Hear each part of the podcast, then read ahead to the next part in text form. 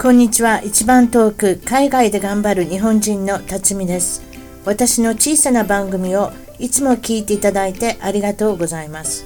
2017年も世界各国よりいろいろなゲストの方々の貴重なお話を聞くことができ、このほどベストオブ一番トークを編集してみました。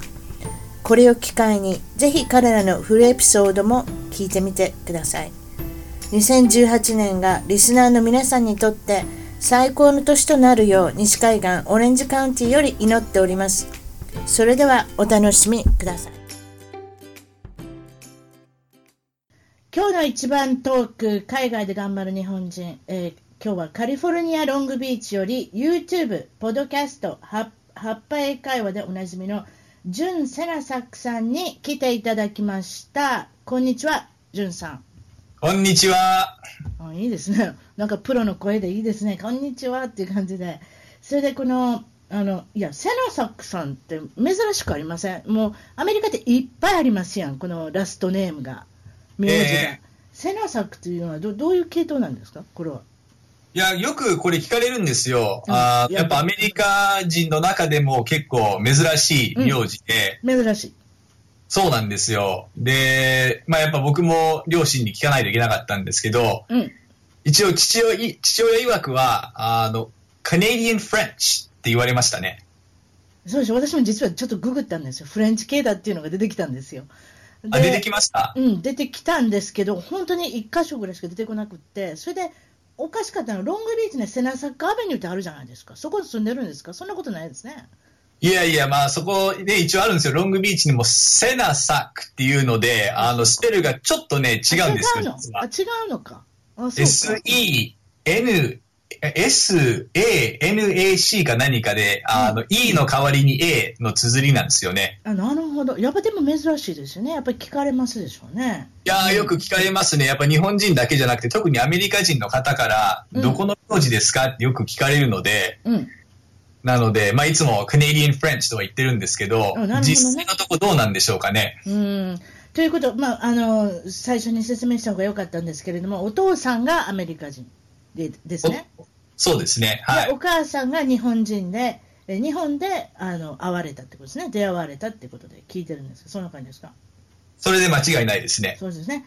それで、日本には3年おられたってことで、合計3年間ですね。1年間交換留学と、あと2年間就職したので、合計3年間ですね。それで、日本語で困ったこと何かありましたかって、まあ、もちろんそのジュンさん自身は、まあ、アメリカにいてロサンゼルスで学校なんかも行っておられて、まあ、よく日本語のできる状態ではあったんですけれども、何か困ったことありましたか？その東京に行き、石川県に行きってことで。まあ、やっぱり一番最初に苦戦したのが言語ですよね。もちろん子供の時から日本語の、日本語学校も通ってましたし、家でも日本語喋ってたので、そのゼロの状態からで日本に行ったわけではないんですけど、ただやはり日本で生活したことがなかったので、毎日のようにこう会話をすることもなく、やっぱ自分自身の日本語ってどっちかというと、当時は結構小学生が喋るような低レベルな日本語だったので、まあ僕自身もやっぱ周りの日本人についていけるように結構必死になって日本語の勉強をし始めたんですよ。で、やはり英語を勉強されてる方もそうなんですけど、単語ブックを買って、でまずはその単語を暗記して、でまあそれをこう使う感じで僕は最初勉強してたんですけど、やはりその単語ブックを買って。でそこから勉強すると、定義は出てくるものの、その使い方っていうのがよくわからないんですよね。確かに例文まで書いてくれてるところないところありますもんね。そうなんですよ。もう定義と、で僕の場合はその英語訳も見てたので、今でも覚えてるんですけど、その時に一番最初に勉強した言葉が尋常っていう言葉だったんですよ。難しい言葉ね。難しいんですかね。だからその時それが難しい言葉なのか、一般的に使われている言葉なのかっていうのが全然分かんなかったので、まあとりあえず尋常っていう言葉が出てきて、でその定義っていうのが、まあ通常と同じ意味を持つ単語ですよみたいな感じで書いてあったんですね。なので、その時にじゃあこれから通常の代わりに尋常を使ってこの言葉を覚えていこうということで、うん、でちょうどその次の日、これは僕がちょっと就職していた時期だったんですけど、うん、役場の方に行ってでその同僚の人たちから次の週の予定プランは何なんですかって聞かれたので、うん、来たと思ったんですよね、うん、ここで、通常通りです、うん、ここで使いたいじゃないですか、はい、やっぱりねこう勉強してると新しい言葉って使いたいじゃないですか。それそうですよ、はい、そうだからここでちょっといいタイミングで使えるなと思って、うん、自信満々で、うん、尋常通りですって言ってしまったんですよね。おーちょっと違うあれですね、でもね、うん、そうでまさにそれを言った瞬間に周りの人たちのリアクションも全く同じで、うん、あれ純なんかその使い方変だよって言われて、うん、で良かったことに同僚の人たちともすごい仲良かったしちゃんとその場で指摘してくれたので、うん、やっぱその尋常通りっていう使い方は間違ってるっていうふうにその時初めて教えてもらったんですね。うん、でどういうことって一応聞いてみたんですよ。一応昨日ちょっと単語ブックで出てきて、この人っていう言葉は通常と同じ、うん、なのでそのね異界表現として使っただけなんですよって言ったら、うん、同僚の人たちがいやでも尋常はどっちかというとこう否定でね、尋常ではないっていう風に使うのが多分普通だよっていう風に言われたんですよ。尋常ってそれしか使わないと思うんですよ、私って。あんまり会話の中で尋常でないとかぐらいしか出てこないですね。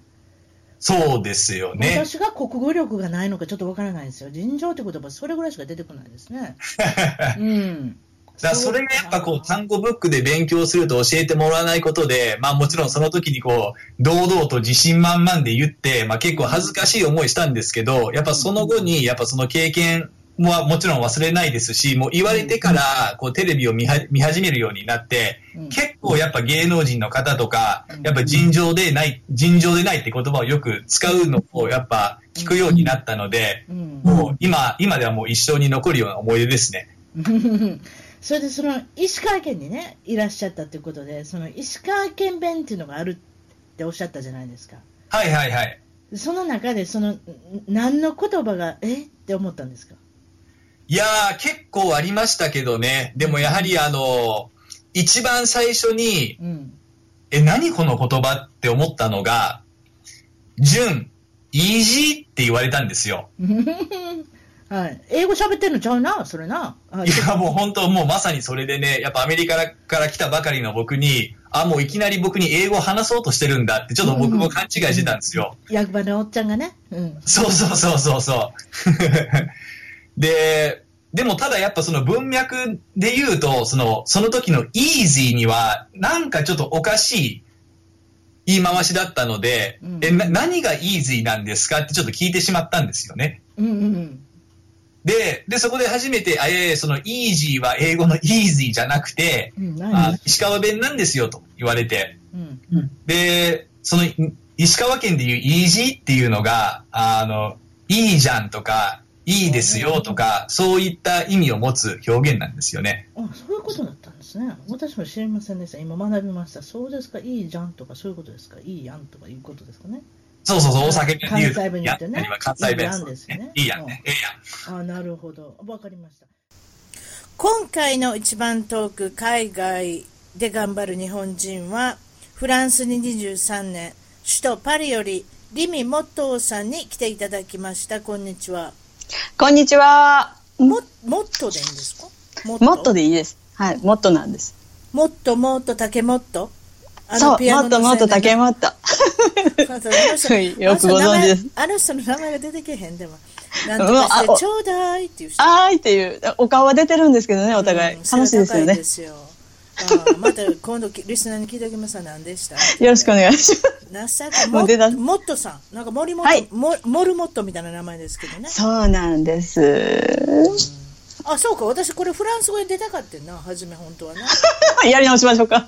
テイク、はい、本当本当はボンジュールビアンビニュー一番トークって言わなかったな。そうなんですよ。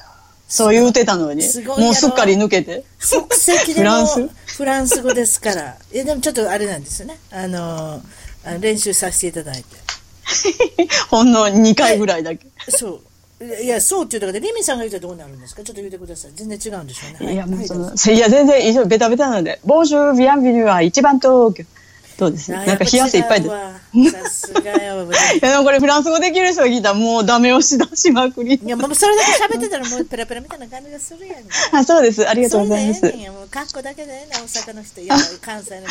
救われます。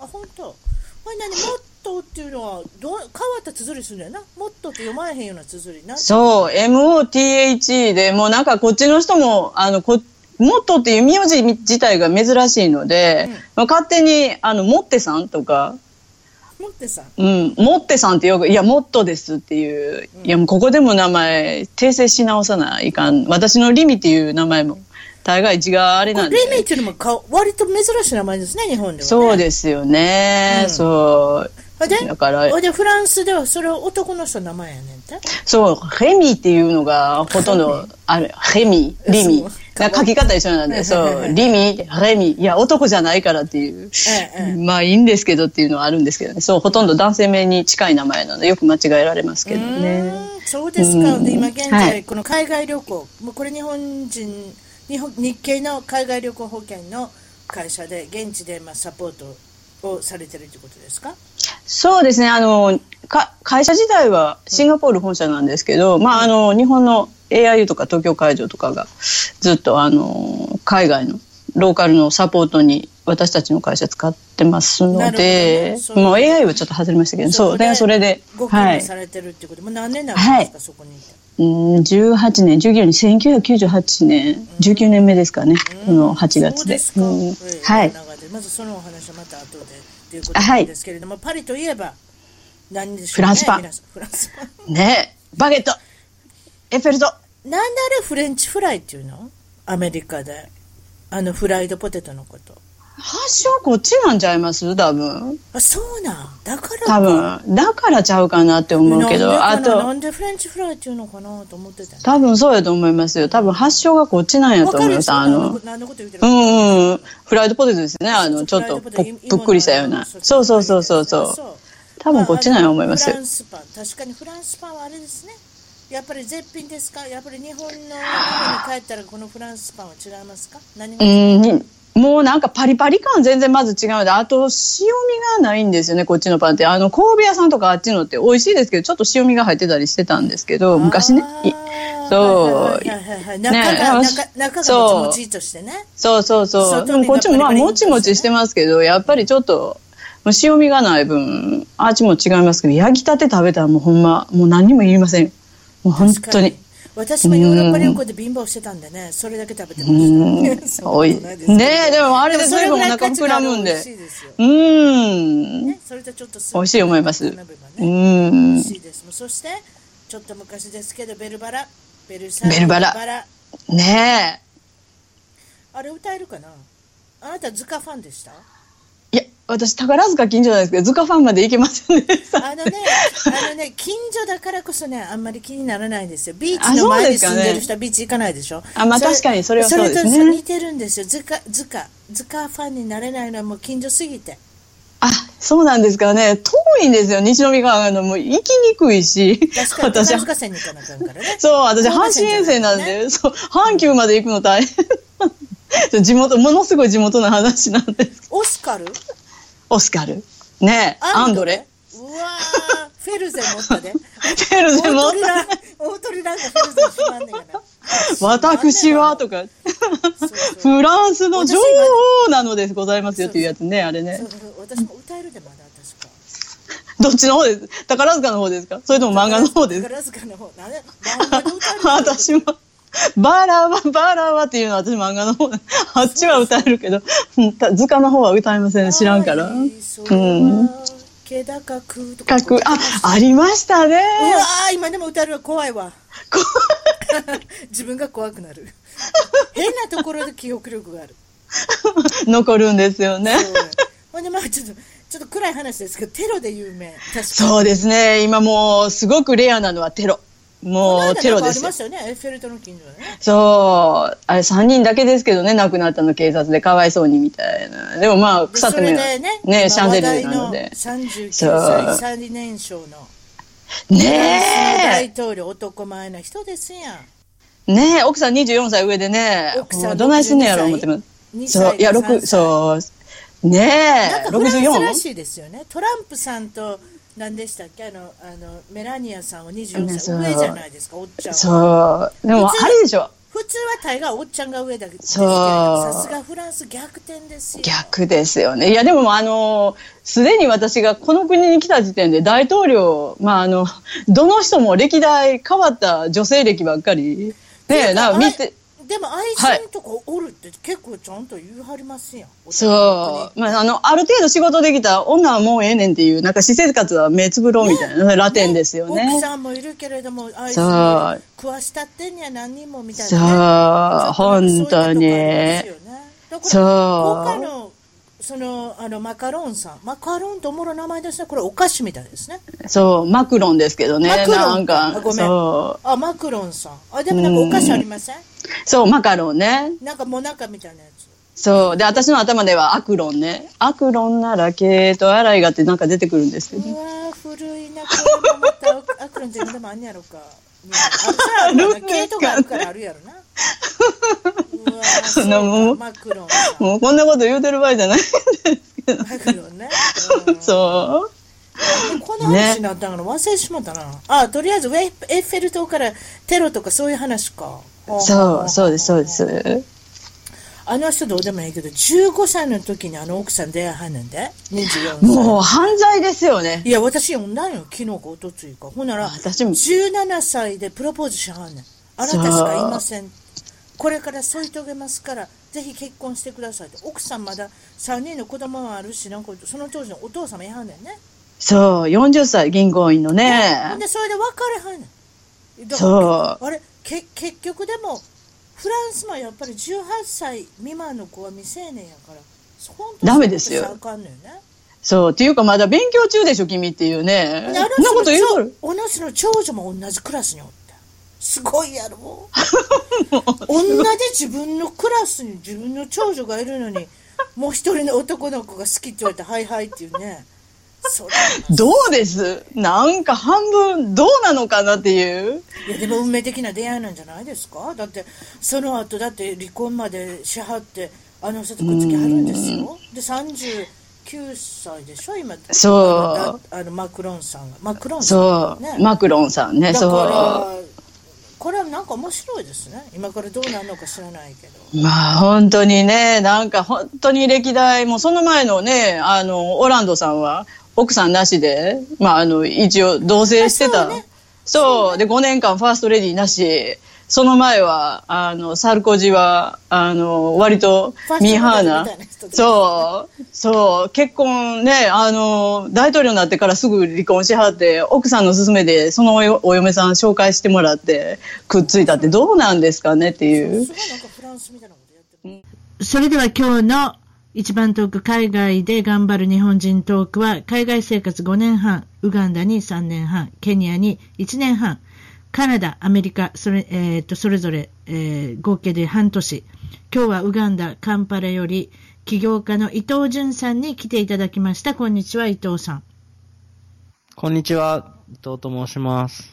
こんにちは。そこからちょっと関西弁で行かさせていただきますけれど、ウガンダであろうとどこであろうと、私は関西弁で行くという感じでお願いします。はい、このカンパラっていうところなんですけれども、位置的にはアフリカのどの辺になるんでしょうね。東アフリカの、ケニアがその海に面してるんですけど、その隣ですね。あ、そうなるほど。はい、内陸国です。ということは海が接してないということですね。そういうことですね。そうですね。なるほど。ビクトリア湖っていう大きな湖があるんですけど、はいはい、それに接してます。有名なとこですね。観光地でもあれですね。栄えてますよね。はい。そうですか。で、ウガンダというのは、はい何で有名ですか？歴史上であったり、もちろんその、ビクトリア湖でもありますけれども、何で有名なんでしょう？歴史で言えば多分、人食い大統領アミンですかね。ああ、います。アミン大統領です。アミン大統領っていうのは、あれは何年代ですか？ 80 年代？ 1960年とか70年とか。80年も70年も60年も何も分かっておりません。すいませんでした。はい、そこで大きく、騒がれたっていうかね、皆さんアミンって言ったら、そうですね、聞いたことあるなっていう感じですよね。それ以外はビクトリア湖と、他は何で有名ですか？あとはゴリラですかね、有名なのは。何？野生のゴリラが見えるのは、映画でも見ましたね。ルワンダとウガンダぐらいしかないんですよね。ちゃんと観光で見れるところは。ゴリラね。はい。そうですね。ゴリラは観光でかなり売ってますね。だってその辺はうろうろしてないんでしょ？ゴリラっていうのはやっぱり森の中っていうかジャングルの中みたいなところに生息してるわけで。はい。保護区にしかいません。そうですね。で、保護区は遠いです。遠いですね。ここから今首都にいますけど8時間とか10時間とかありますね。うわ、そんな中にまで入って いかなきゃ動物園で日頃見ているゴリラちゃんはいないということですか？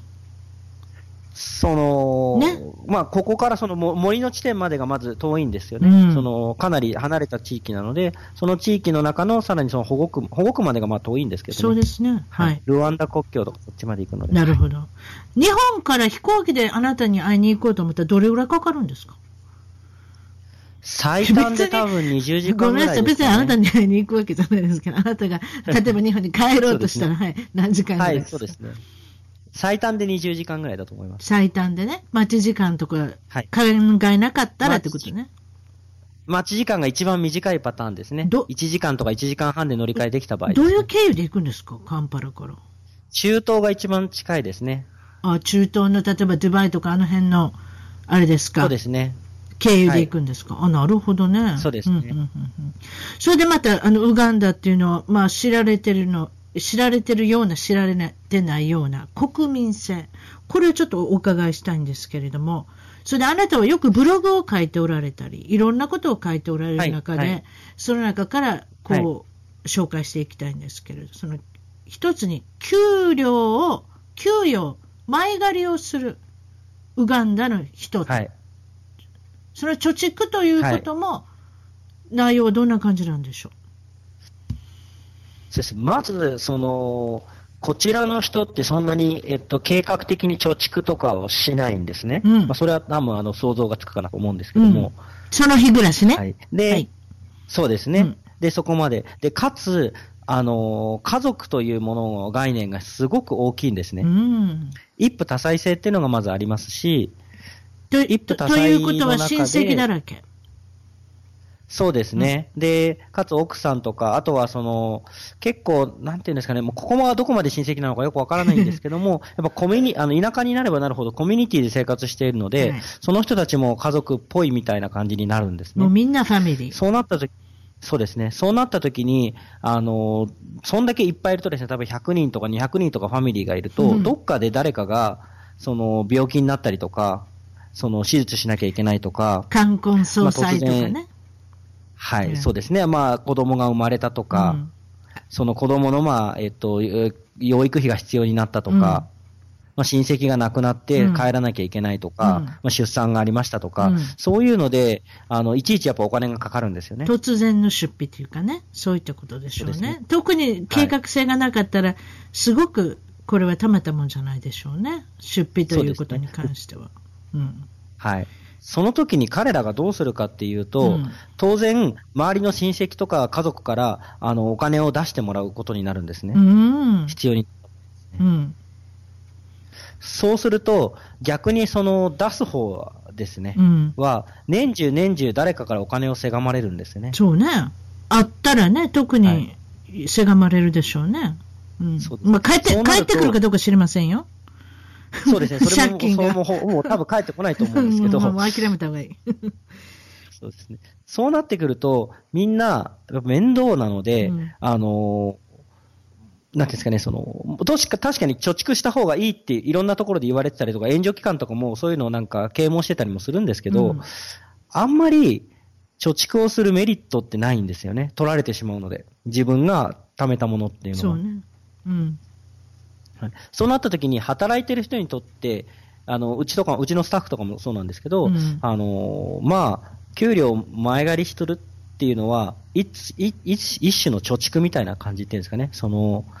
まあ、その会社に勤めて続けてられれば、うん、お金は入ってくるので、その翌月にですね、まあ、借金ですけど、うん、でもそこから出してる分にはとか前借りとかから出してる分には、うん、別に誰から取られることもない。そうね、誰からせびられることもないし安全ね、非常に。そうなんですよね。なるほど。そういうのがあって、なかなかそうですね、面白い国民性だなというふうに思います。なるほど。ちょっと日本からではあんまり考えられないような、はい、経済観念って言いますかね。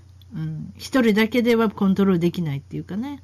うん。そうですね。気の毒ですね、ある意味ね。それで、その中でまたブログで書いておられたのが、起業家がとても多い国であると。はい、でも失業率がなんと 60% 以上だと。はいはい、これ説明してください。どういうことですか。まずそもそも失業率データがないので、国が出しているデータがあんま当てにならないので確かにで、いろんな NGO とか出しているデータも当てにならないので、僕の感覚値ですけど、あなたのが一番正解だと思います。はい、はい、どうぞ。はい。そうですね。で、ウガンダ一応起業家が世界でダントツで多い国の一つなんですね。確か2位がタイとかなんですけども、はいはい、30何パーとか 40% 近くが確か起業家なんですよね。すごいですね。起業家って言ったらかっこいいですけれども、はい、なんかちょっと違いますね。違いますね。結局、就職できないんですよね。で、大学進学率っていうか、まあ、高等学校に行ける率っていうんですか、高等学校というか、高等教育を受けられる率っていうのが 9% ぐらいって言われているんですけど、はいはいはいで、その人たちが、じゃあ卒業しました。はい。職がありません。うん。で、ウガンダです。ものすごい若い国で、15歳以降の人口が半分。で、確か30歳以降の人口が、8割っていう、ものすごい若い国。ものすごい若いですね。うん。そんなに若い人たちいっぱいいるんですけど、それを賄えるだけの経済力はまだないので、うん、そうなってくるとみんな職があぶれるんですよね。ああ。で、職があぶれたら人たちが何をするかっていうと、うんもう働くことはできないので自分で何かするしかないんですよね。そうね。うん。それが起業家なんですよね。金儲けと勤しむわけですね。どうにかしてお金を作んなきゃ。まあ、そうですね。まあそうですね。生きるためにサバイブしていくんで。で、日本とかそのまあアメリカとかの起業家ってその大企業とか、うん、そういうところに入れるんだけど、うん、入らないで、うん、自分で。うん、会社を起こして何百人も雇って、うん、新しいサイバーを作ってきますみたいな人たちが起業家って言われてると思うんですけど、ウガンダの逆で、うん、やっぱりもちろん中にはそういう人もいるんですけど、うん、大半の起業家はまあ就職もできないし、なんとか生きていかなきゃいけないから、とりあえず、なんかその辺で、なんていうんですか、屋台やってみたりとか、バイクの運転手やってみたりとか、うん、そういうのをしながら、まあ、最近だったらウーバーの運転手したりとかですね、車があればですね。はいはい、そういうのをしながら、なんとか暮らす。で、就職が見つかったらば、それをやめてすぐに就職する。なるほど。っていうのがやっぱあります。だからなんかその起業家精神がありますとかっていうのはちょっと違うなっていう気がします、ね。例えばね、その若い国イコール人の寿命っていうのも短いんですか？やっぱり人一人の寿命っていうのは。そうですね。今が多分50歳、55歳ぐらいだと思います。平均余命。そうか。ねえ。そしたら、ということは結婚も早いってこと？さっさと結婚。結婚ってあるの？まず。結婚なんかあるんかい？そういう形で結婚ありますし、結婚はものすごいやっぱりみんな、そうですね、結構、まあ早くしていきますし、子供もいっぱい見ますね。そうです。確か結構、出産率どれくらいだったかな、今覚えてないですけど、減ってるとは今多分6人とかだと思います、今でも。うわー、すごい。出生率。それで一夫多妻ですから、もうぐちゃぐちゃですね。そうですね。すいません、ぐちゃぐちゃとかって言いました。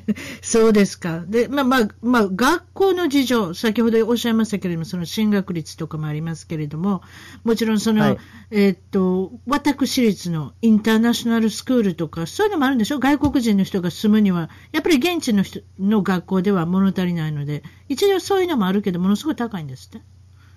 そうですね。あります。インターナショナルスクール。まあ、普通の公立学校は、まあ、それでもお金取られるんですけど、一応、公式的には無料ですから、まあ、お金取られるんですけど、ありますけど、やっぱその次に私立。で、インターナショナルスクールになってくると、まあ、上は本当に、年間100万とか200万とか。そうでしょ？子供一人で、ね。高いですよ。ね、日本でも高いの。覚えてます、はい。そこに行けば、はい、もう本当、卒業先は高校だったらば、そのままオックスフォードとかスタンフォードとか、まあ、ハーバードとかケンブリッジとか、そういうところに行ってますね。もうごくわずかな方ですね、そういうのね、多分ね、だから、まあそうですね、全体で言えばそうですね。ねあとはまあそのこっちに住んでる外国人とか駐在員とかね、そういうことでしょうね。はいはい、あとは金持ちのことですね。うん。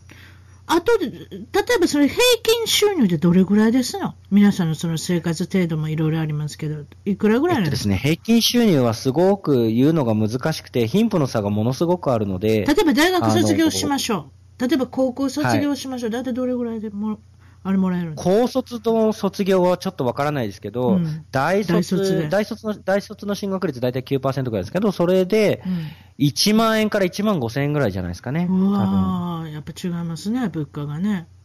いろんな国と比べて。物価っていうか難しいですね。その物価は高いですよ。物価が高い。あ、そうか。はい。うん、ただ貧しい国になればなるほど物価は高くてもなんていうんですかね。すごくそうですね。そこの差が激しくなりますね。そうね。パラグアイ、フィリピン、そしてコロンビアに8年、合計で海外生活15年、今日はコロンビア、メデジンより香織さんに来ていただきました。こんにちは、香織さん。こんにちは。こんにちは。よかった、香織さん。名字は何でしたっけ？畑野です。畑野香織さん、すいません。はい。とちっております、いきなり。はい。それで今、こんにちはってなんか、言ってくれたのは、これはバックパッカーで、香織さんのお家に今居候されてるんですか？そういう感じでいいんですかね。大坪優也さん。はい、そうですね。そうですね。それであなたはお料理ができるのでお料理担当ということで。そうですね。もうこきつか。ということは逆な考え方すると香織さんお料理が苦手という感じで、うまいこと言ってはりますね。誰か料理作れ、そのままただで 寝させてあるやないかっていうね、そういう感じですよね。それで、もう一人のフアンさんはなんと日本語教師をされている、香織さんにとって、この方は、教え子ですね。フアンさん、フアン・ミゲールさん。はい、フアンさん、J から始めて、JUAN フアンですか？はい。めちゃめちゃその名前多いでしょ。多い名前だね。多いよね。はい、ポピュラーな名前ですね、それね。ね、はい、多いですね。Google でフアン・ミゲールなんか入れてみたらもう何百何千で出てくるでしょうね、多分ね。うん、こっちではなんかポピュラーな名前ですね、はい、フアンさんっていうね。J から始まりますけれども、フアンっていうね、呼ぶという。それで後でまたちょっとその辺は出てきていただいて、ちょっとそこで休憩しててくださいね。で、いいんですよ、外野は笑っていただいて。それはありがたいので。で、香織さんはとりあえず主役なんで今日は。それじゃあ、香織さんのことから始めたいんですけれども、香織さんはなんと、テレビ朝日のこんなところに日本人、そんなテレビに出たんですか？あ、はい。取材に来ていただきました。どうやって見つけられたんでしょうね、カオルさんのこと。一番初めに連絡いただいたのは、ブログから、はい、ブログでメッセージいただきました。海外でやってるブログの人、いつかあなたもひょっとしたら急に連絡入るかもしれませんよ。それよく聞きますね、ブログで見つけたっていうのね。うん。はい。で、いつのことだったんですか？2014年の主催が多分イースターの時期なので3月の終わりか4月の初めぐらいでした。そうですか。そしたらバックナンバーで見れるかもですね。ウェブサイトかなんかに行ったらね。 YouTube かでも YouTube に行ったらいいの？どうやって見れるの？YouTube にもローマ字でこんなところに日本人コロンビアで載ってます。コロンビアで出てきますか？香織さんが。はい、ローマ字でこんなところに日本人、コロンビアって入れたら、すると思います。日本のお友達とかご家族、ご親戚、どんな反応でした？そうですね、放映されたのは7月ぐらいだったんですけど、はい、日本で見た家族や友達からは、その時着ていた、ピンク色の赤ちゃんがついたシャツがとても変だったと言われて、こっちでも、学生たちにすごくその服のことを言われて、で、後で捨てられました、その服を。捨てられました。でもなんでその服を着たって覚えてます？なんでだったんでしょうね。いや、私は可愛いなと思って。あなたは可愛いと思って。そうですよね。一番いいのを選べますよね。はい、だって全国区に移るわけですから。はい、そしたら受けが悪かったんですか？それは残念。はい、でもそのシャツを見たさに私ちょっと YouTube に行こうかな。この放送終わったらちょっと見てみようかな。今ちょっと思いましたけど。ほんで日本の芸能人は誰が来たんですか？なんかようあれですね。空港に降りてさあ香織さんはどこだって探してくるその芸能人は誰だったんですか？ピーターさん。ピーターさんまたは池畑慎之介さんというお名前で活躍されて、すごい池畑慎之介、すごい体操の名前ですね。あれお母さんがに日舞っていうかね、日本舞踊されてるお母さんがなかなかそうなんですよね。そうですか、はい、どんな方ですかピーターさんっていうのは。とてもなんていうんですか、いろいろ気さくに話してくださる、すごい明るいいい方でした。親切な方でした。もしもあなたがピーターさんって分からなかったら、パッと見たら女性なんですか、あの人。やっぱり男性？パッと見は女性っぽい感じですね。あ、そう。でも喋ったらやっぱ違うの、はい、いやでもお話してもなんか女性的な感じはしましたけどね。でもはい、そうですね。でも男性と言われたら男性にも見える不思議な方ですね。両性、はい、両性具有的な、そういう。そうですか。コロンビアに来ましたか、不思議な存在のピーターさんが。そうですか。緊張しました収録してる間。はい、とても緊張しました。それであれってたくさんフィルムした中で編集してしまって結構カットされて、結局賞味出たのはどれぐらいなんですか、あなたは。いや、そうですね。ちょっとですね、本当に10分ぐらいですかね。あ、本当。10分。はい。でも、撮影は結構いろんなところで長く撮影していったんですけど、多分全部カットされたと思います。だから、香織さんを探しに来て、香織さんは分かってるんですか、いつ来るかって。いつ来るかは分かってましたけど、どなたが来るかは知りませんでした。あ、どなたが来るか分からなかったの？あ、そう。はい。この間、もう一人の、チリの女の子、それもあれですね、同じ番組に出た子が言うてましたけど、いつ来るかわからなかった。それで困りますね。そうですね。それは家に、ね、いない時もあると思うので、ね、だから例えばお化粧をして部屋を片付けて待っといてくださいって言われたっていう、それもまた難しいですね。うん、はい。だって急に来られてすっぴんだったらどうするんですかね。そうしたらね。そうですか。されている、はい、バックパッカーの、はい、ゆうやさん。こんにちは、ゆうやさん。あ、こんにちは。はい、フルネーム言うてください。何でした？あ、大坪ゆうやと申します。大坪ゆうやさん。はい。で、これは日本のどこから来られてるんですか？あ、福岡からですね。福岡県。はい。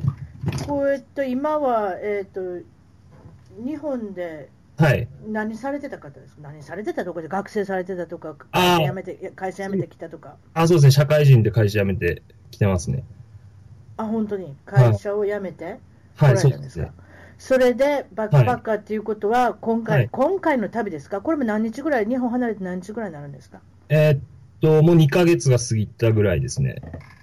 2ヶ月、その中でどんな国回ってきたんですか。南米のチリから入って、うん、そこから、アルゼンチン、パラグアイ、うん、ボリビア、でコロンビアですね。はい、何かその中で失敗談とか、はい、何か受けそうな話、何か紹介していただけませんか。そうですね。受けそうな話。うん、受けそうな話は？そうですね。一番最初にした買い物がですね、海外で、はい、パンツだったんですけど。下着のパンツね。そうなんですよ。うん、どうしたん？チリで買うたんかい。そうですね、チリで買ったんですけど、ちょっと粗相してしまって。何粗相ってどういうこと？粗相ですね。ちょっと砕けて漏らしてしまって。下痢で？そうなんですよ。下痢で漏らしたってこと？そうですね。自分で洗わなしゃあないな。そうですね。で、旅来て2日目だったんで。はあ、お腹痛なった。ですね、ちょっと水が合わなかったみたいで。うわー。新しい新調したパンツが。そうですね。本当。はい。もう大丈夫になった？なんとか大丈夫でしたね。なんとか大丈夫。はい。でもただスペイン語が全然わからなかったので。あ、せやな。スペイン語圏に入ってんねんからな。英語できてんねやろ。多分。そうです。さんは。そうですね。で、トイレの場所聞くフレーズがわからないので。うん。もう普通にもう道で。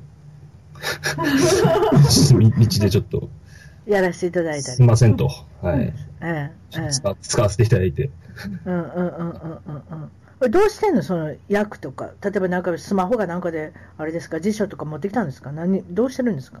訳はそうですね、Wi-Fi つながるところで単語調べたりとか、うん、あとはもうそうですね、英語を喋れる人を見つけるとか、うんまあ、あとはもう魂のボディーランゲージでなんとかやってますね。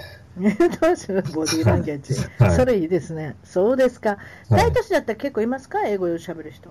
いやーでも思ったより少ないですね。やっぱりスペイン語の文化がすごい定着しているので、うんうん、そう思うな。多分南米なんか難しいでしょうね。そうですね、うんうんうん、なんか怖いこととかそういうのなかったんですか。あんた一人うろうろしてて何も怖いことないですか。いやーまあ正直ちょっと思ってたほど全然何もなくて、まあ多分運がいいだけだと思うんですけど、別に夜の繁華街で酔っ払って寝そべったりしても何もなかったですし。あ、そう。それはすごいわ。はい、それは勇気ある行動と。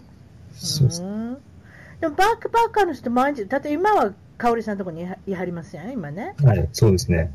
結局だからそこは寝るところを提供していただいて、でも香織さんにはご飯を作りましょうというふうなこういったディールですね。そうですね。うん、そうですね。でそういうふうな感じでこれずっと来たんですか。いや、今まではそのバックパッカー宿みたいなところとか、はいまあ、あとはちょっと、まあ、ご褒美でちょっといいホテル泊まったりとかして、うんうんうんうん、地球の歩き方ですか。やっぱりあ、いやネットですね。あ、ネットか、はい、せやな今そういう時代やな。そうですね、もうネットで、うんはいまあ、そういうサイトがあるので、うんうんうんうん、その年で一番安いところとか、あ安全で安いところとか、せやネットやんな。例えば Wi-Fi の方が結構つながるもんですか。そうですね、基本的にもう宿にはもう絶対ついてますね。うんとなので、うん、やるときに次の宿探してその宿 で出るとか、うんうんうんうん、は観光地とか、あとは公共の大きいデパートとかにもあったりとかしますね。今までどんな国に行ってきたんですか。これが初めて、それでも長いもう結構行ってるんですか、いろいろ。あ、去年はインドに行ったりとかですけど、それ以外はこんな長期は初めてですね。インドいかがですか。いや、インドめちゃくちゃ楽しかったですね。めちゃくちゃ楽しかった。教えてください、何が楽しいんですか。まあそのやっぱカオスなんで人も多いし、うんまあ、いろんな人いるし、道に人糞落ちたりとか、うん、何この人とか。それよく聞きますね。そうですね。まあ、でもなんかそれが当たり前で。うん。もうゆうやさんに持ってこいじゃないですか。人糞を。そうですね。あなたもそういうことする。僕も隣に一応しときましたけど。うん。隣に一応お返しに何もやってない。インドまで行って。はい。すいません。どうぞ。で、まああとはやっぱカレーは美味しかったし。あ、カレー美味しい。毎日食べてても大丈夫ですか。いや、カレー毎日食べてましたね。はい、めちゃくちゃ美味しい。私は毎日もよう食べもあんなカレー。1回食べたらもう別に1週間2週間食べんでいいわ。あ、そう。やべでも美味しいんですね。本場はきっとね。いや美味しかったですね。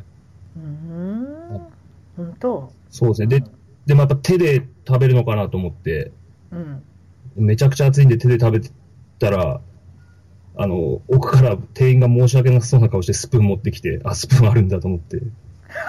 食べてた。はい。それおもろいだけっていうので、まあ、うん、そういう失敗とかありましたね。現地の彼女とかそういうの引っ掛けないの？いや、そうですね。まあ声かけるとか、あわよくば的なことを思ってるんですけど。うんうん。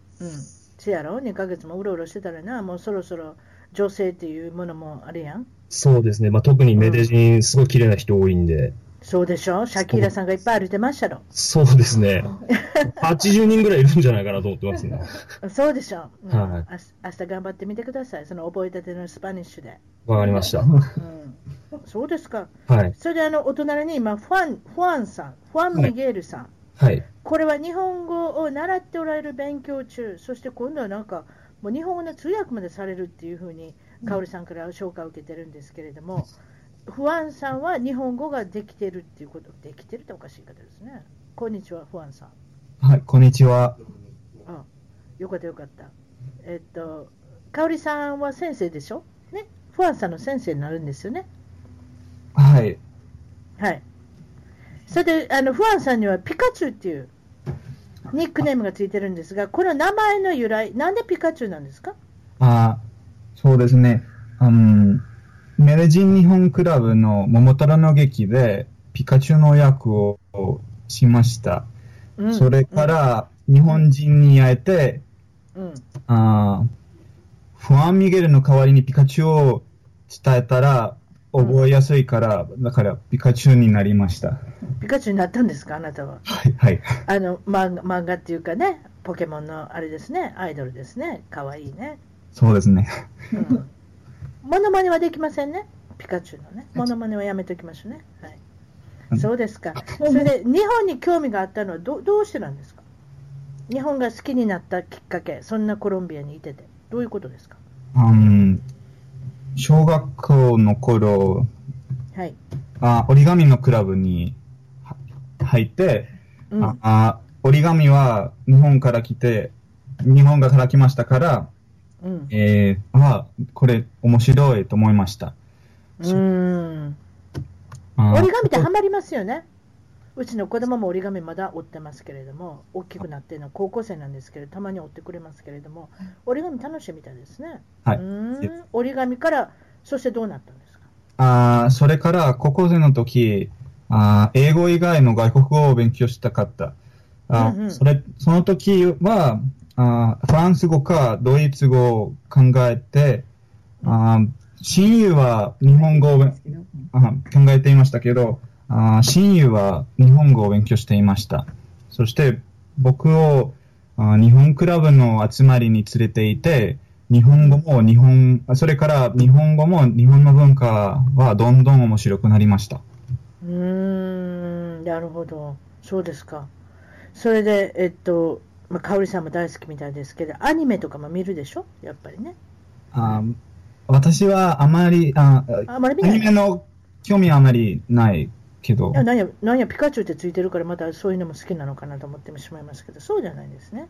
日本語を習っていて何が難しいですか？実はですね、これは一番面白いところだと思いますけど、漢字はやはり難しいですね。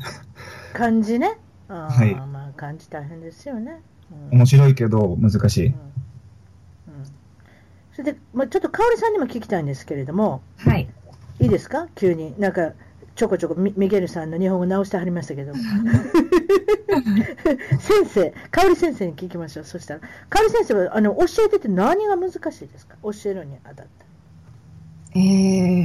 そうですね、コロンビアでなかなか日本語に接する機会とか日本語に触れる機会が少ないので、漢字を覚えるのも、例えば日本の子供だったら普段の生活の中で看板だったりレストランのメニューだったり漫画だったりいろいろ触れる機会があって、だんだん漢字を覚えていくと思うんですけど、そうね、環境よね、そういうのね、うん、はい、コロンビアではそういう環境がないので、その辺でどうやってですから、バックパッカーの方を活用したりとかねしてるんですけど、単語ってやってください。はい、どう作っていくかとかですね。例えば助手って助手ってありますよ。あれ難しくありません？わーとかにとか。にとか、はい。それはね、なかなか結構何年も勉強してる人でも完璧に使いこなすのは難しい。難しいですよね、あれね。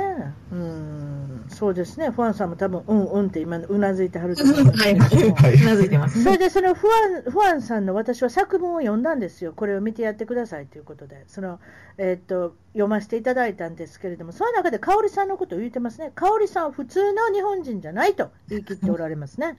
普通の日本人じゃないということは、香織さんは宇宙人ですか？いや、そういうことです。いや、ちょっと教えてください。北海道から来たコロンビア人だと思います。それ教えてください。北海道から来たコロンビア人、ちょっと教えてください。何がどうなんですか？はい、どうぞ。実はね、香織さんは、時間をあまり守らないし、それって南米ですやん。ラティーノしてますやん。そうですね。あと、家で、ゴロゴロするとか。家でゴロゴロする。あれ日本人はゴロゴロしちゃいけないんですか？あとは甘いものが大好きですから、あまり日本人っぽくない？甘いもの何が好きなんですか、香織さん。例えば、アロスコンレチェって甘いご飯の砂糖とか。はい。あと、ピカチュウも時々お菓子作りが好きで、カップケーキとか作ってくれたり。するんですけど、はい、カップケーキとかもね。カップケーキも美味しい。はい。本当。チョコレート、うん。でも日本人って甘いの好きじゃないですか？食べるのだって、まあ、和菓子、あなた和菓子屋さんのあれか。はい。娘さんというかそういうことですよね、結局ね。そうですね。だから甘いものたくさん家にあったんじゃないですか。そうじゃないですかね。そうですね。でもあんまりあんこはそんな得意じゃなかったんですけどね、子供の時はね。ああ、わかるわ。それが目の前にいっぱいあったら食べたくならないのよ。はい。ということは洋菓子に憧れてたんですね。そうです、そうです。バターに憧れてた、バターもんに。はい。でも、そうですか。バックパッカーの方はなんかあんまりね、甘いもの食べない方も多いしですし、コーヒーにお砂糖入れない人とかもね、多いので、だから日本人あんまり甘いもの食べないみたいなイメージが、こっちの人にあるのかなと思います。あ、こっちが多分甘すぎるからかな。ケーキとかもすごい甘いんで、砂糖がこう、ジャリジャリって入ってるようなケーキとかも普通に売ってるから、それと比べて多分日本人は、甘さ控えめなものが好きっていうイメージがあるんです。ああ、でも私のイメージからしたらコロンビアなんかやっぱり暑い国ですやん。その年間を通して赤道に近い国っていうか、まあそれ暖かいでしょ？違います？年間通して長袖になるときあるんですか？朝晩も多少冷えることはありますけど、メデジンは常春の街と言われてて、年間平均気温が20度ぐらいで、一年中半袖で大丈夫ですね。ああ、過ごしやすそうですね。そうです。やっぱそういったところの人は、やっぱり甘いものが好きですよね。やっぱりこう、私はそう思うんですけれど、いかがでしょう？そうですかね。メデジンの人は甘いもの好き？好きです、うん、例えば朝ごはんとかはね、どういうもの食べるんですか？コロンビアの人は朝、典型的な朝食っていうのはどうなんですか？大体アレパというメキシコのトルティージャみたいなんですけど、トマトして生きてる平べったいパンみたいな、わかりますよ、はいはい、そのがあって、そのアレパをこのメデジンの人、アンティオキア県の人は毎朝って毎日食べますね。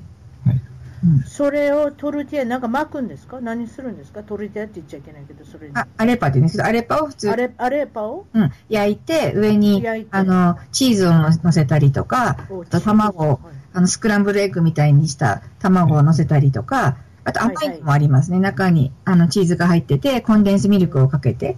コンデンスミルク。美味しいですけど、甘いですね。あと、アレパと一緒に、ココアのチョコレートを飲みます。はい。ホットチョコレートを飲むんですけど、その中にチーズを入れたりとかしますね。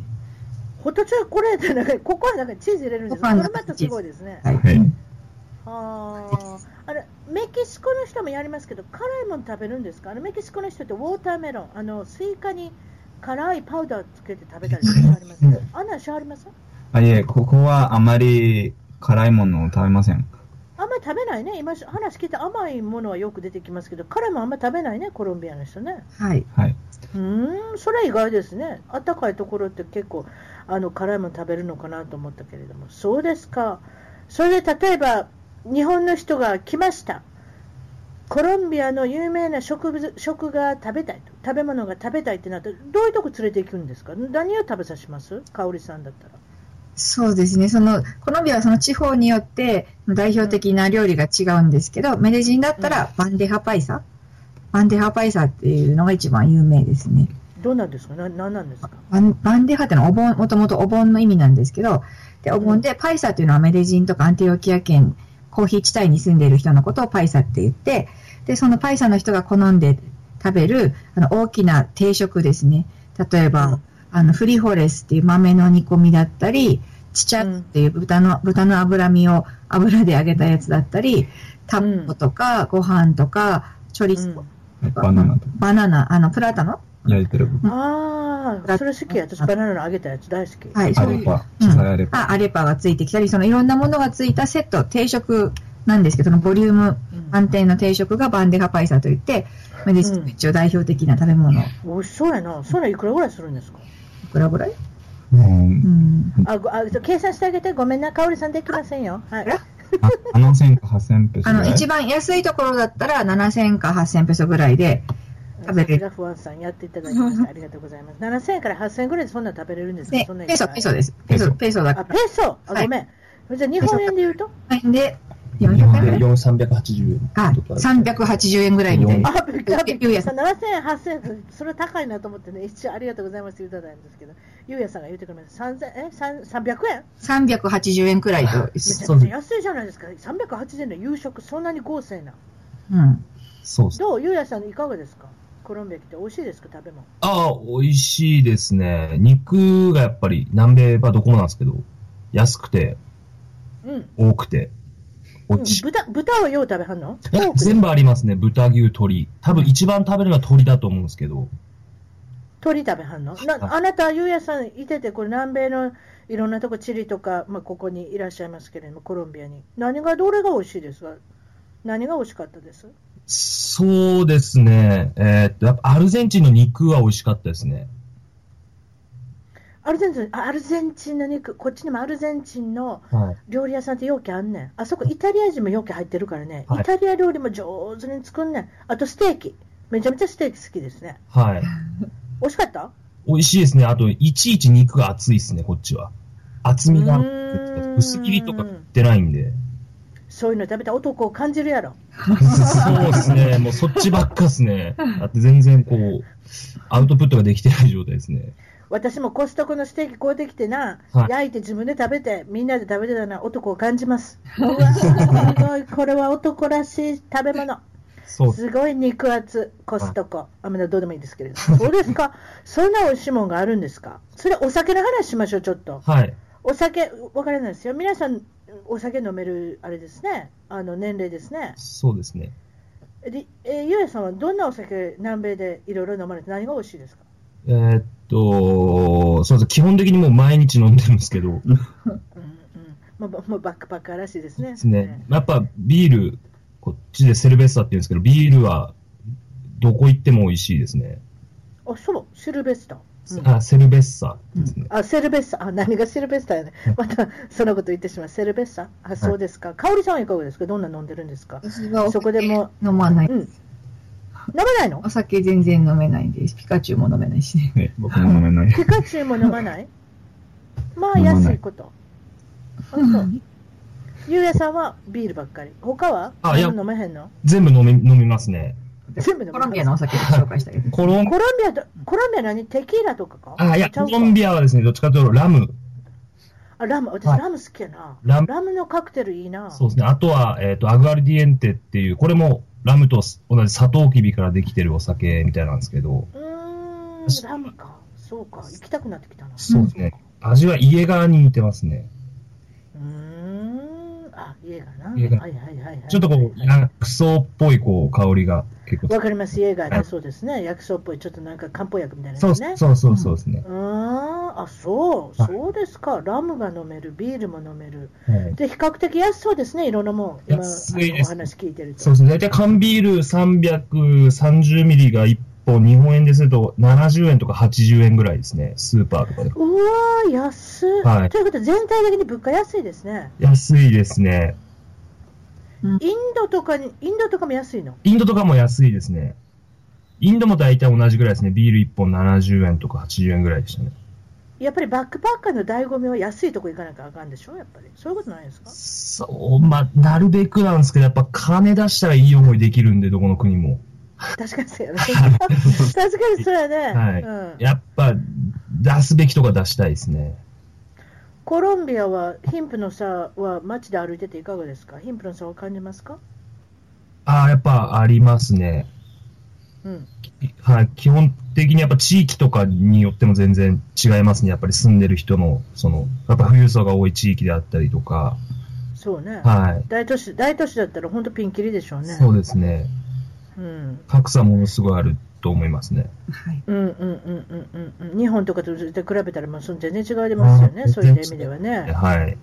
お金持ち、例えばなんか、すごいお金持ちです。あ、ごめんなさい。お金持ちの人は本当にお金持ちで、高校生ぐらいからアメリカとかオーストラリアに留学。そうそう、留学生多いですよ、南米からの留学生。はい。そういう方は本当に一握りのお金持ちの人ですね、そういった意味ではね。でもそうかと言ったらやっぱりあれですか、ちょっとストリートなんか歩いてみたら。物乞いする人だとか、そういったこともあるわけでしょ。そうですね、物乞いする方もいますし、あと国内避難民といって、内戦の犠牲になってその土地をたちがたくさんいて、その国内避難居住区とかに行くと、水道がまだなかったり電気が通ってなかったりということもあります。あ、そうか、そういうことがありますよね。うん、なるほど。で、香織さんのこれからの展望ね、これからの将来の何かそういったことがあれば教えてください。そうですね、日本ではコロンビアのことがまだあまり知られてないですし、コロンビアでは日本の名前は知られてますけど、実際とか知られてない、文化とかもあまり知られてないので、その2つの国の架け橋になってくれる学生たちがどんどん育ってくれたらいいなと思いますね。わかりました。ブログを書かれているということなんで、はい、ブログの本の紹介をまたエピソードの、一番トーク .com の方のブログの方で、ご紹介させていただきます。はい、今日は忙しいとこ、3人のフアンさん、そして、ゆうやさん、そしてかおりさん、どうもありがとうございました。楽しかったです。ありがとうございました。はい、失礼します。失礼します。